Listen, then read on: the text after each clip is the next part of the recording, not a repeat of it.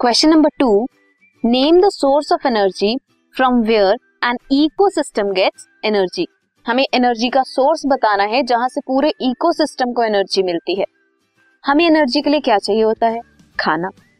खाना हम सब किस पे डिपेंड होते हैं? अल्टीमेटली फ़ूड की डिपेंडेंस किससे पूरी होती है? प्लांट से।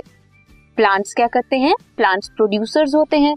वो खाना बनाते हैं। हम एनिमल्स उन पे डिपेंड करते हैं हर्बीवोर्स उन पे डिपेंड करते हैं कार्निवोर्स हर्बीवोर्स पे डिपेंड करते हैं तो अल्टीमेटली हम सब किस पे डिपेंड करते हैं? अल्टीमेटली हम सब प्लांट्स पे डिपेंडेंट है। अब प्लांट्स अपना खाना खुद बनाते हैं। प्लांट्स अपना खाना खुद कैसे बनाते हैं? सनलाइट की हेल्प से। So ultimate source of energy क्या हुआ? सन हुआ अल्टीमेट सोर्स ऑफ़ एनर्जी जिस पर पूरा इकोसिस्टम डिपेंड है एनर्जी के लिए। This was question number two this podcast is brought you by Hubhopper Shiksha Abhiyan अगर आपको ये पॉडकास्ट पसंद आया तो प्लीज़ लाइक शेयर और सब्सक्राइब करें और वीडियो क्लासेस के लिए शिक्षा अभियान के यूट्यूब चैनल पर जाएँ।